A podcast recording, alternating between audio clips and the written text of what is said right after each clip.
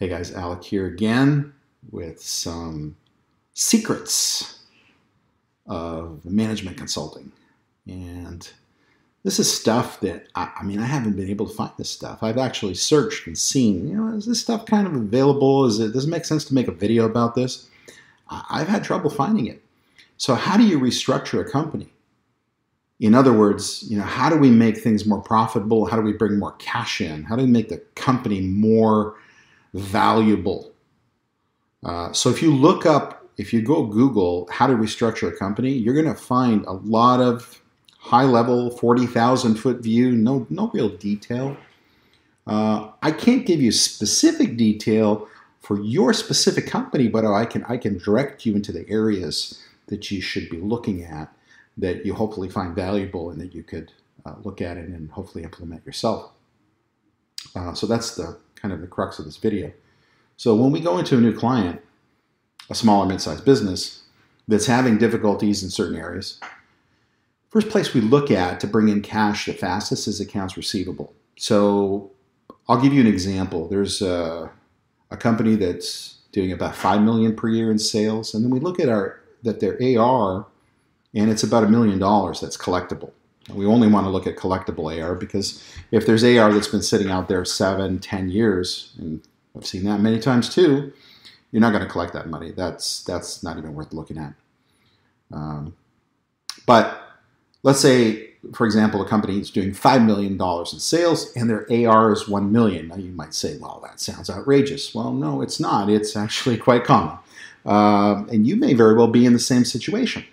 Uh, but anyway, so if we have a million dollars in accounts receivable and we have $5 million in sales, if we take our 1 million divided by 5 million, uh, that's 0.2, and then multiply that by 365 days per year, that works out to 73 days. What does that mean? Well, that means it's taking on average 73 days to collect our cash after we've invoiced and completed the work. So you've effectively, when you have your AR, this is money that's out on the street. The question you need to ask yourself is, can I improve that? Well, you can if you streamline your receivables collection process, but ha- there has to be a process. I'm not going to go into the detail here about how to set up the process because it, I mean, it depends on your business, depends on uh, what the expectations are. So I can't give that to you, but what I can tell you is if you set up a system of collections procedure that you can actually reduce the AR that's out in the street. So if we take our example, and this is this is doable, we've done this many many times. One million in AR. What if we can improve that to 750,000 on average instead of a million for our particular example? Well, what that means is by reducing your average down from a million to 750,000, you've just put $250,000 in your bank account. The key is you got to keep that up. This isn't profit. This is money that's been out in the street. If you continue to allow a million dollars in accounts receivable, that money is never going to be in your possession. It's always going to be out on the street. But if you can reduce the time, and you can, if you systematize it, bring that down, using our example again, 250,000, sits in, in your bank account now. And what you can do with that 250,000, this is now working capital, additional working capital. So you can you can uh, pay for uh, you can pay off some bills, you can buy new equipment, whatever you might do. Maybe you take a vacation, maybe the vacation you haven't taken in 10 years. So the key is to maintaining that. So you have to set up a system of collections, and then you have to stay on top of that. Your person who's doing your accounts receivable needs to stay on top of it. And it, it has to be systematized. Okay, so AR's first. Now, generating more profit. So, okay, so then the next area that we're going to look at is materials usage, materials waste, and cost. Then labor,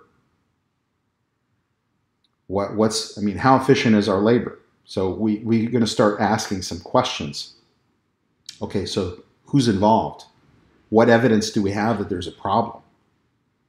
Uh, how long does it take to do a certain thing? How long should it take to do a certain thing? And you break that down and you want to figure out how much is this costing me over a year as a business owner by not fixing this problem. So now you've got an indication of kind of the scope of the problem from a, uh, a dollar standpoint.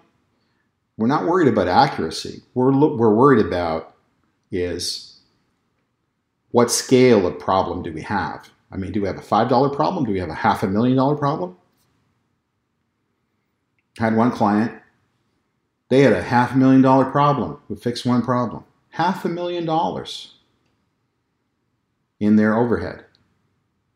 And they didn't even realize they had a problem.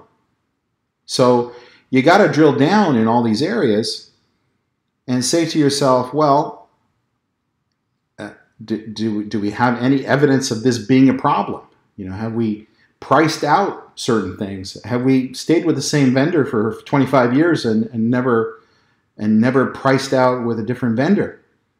You got to you got to ask these types of questions, and then what you can do is then you can identify, okay, what, how much is this costing me over the uh, full year? Because it, as you put all these problems over a full year, then you can put them in terms of magnitude. This is the biggest. This is the second one. This is the third one, and then you can see, okay, well, which one can we attack? What do we need to do to solve these particular problems? Um,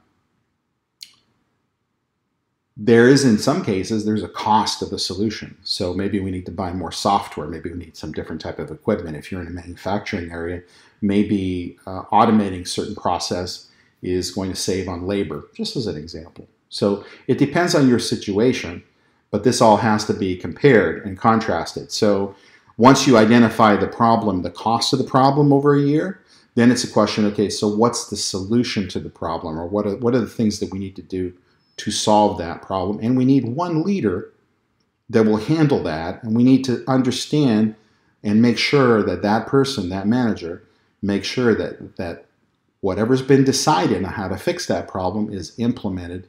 And once it's implemented, you can take it off. You've got to make sure that, that the, the solution continues. Once that's done, uh, this entire process, you start seeing additional cash in your bank account. And this is these are real profits now.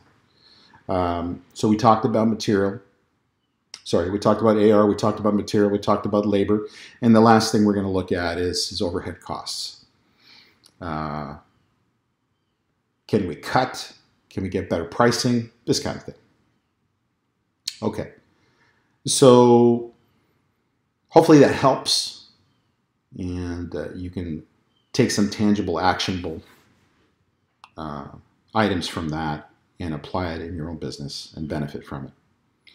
Now, uh, fun fact Benjamin Franklin in 1717, at the age of 11, invented the swim fins that divers and snorkelers use. That goes back to 1717. And he was only 11 years old when he uh, when he invented that. Anyway, uh, if you enjoyed this video, you learned something, let me know what you learned.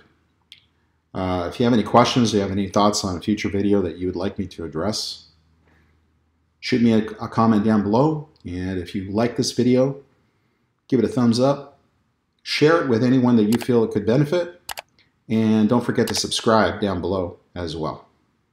Until next time keep raising your profit.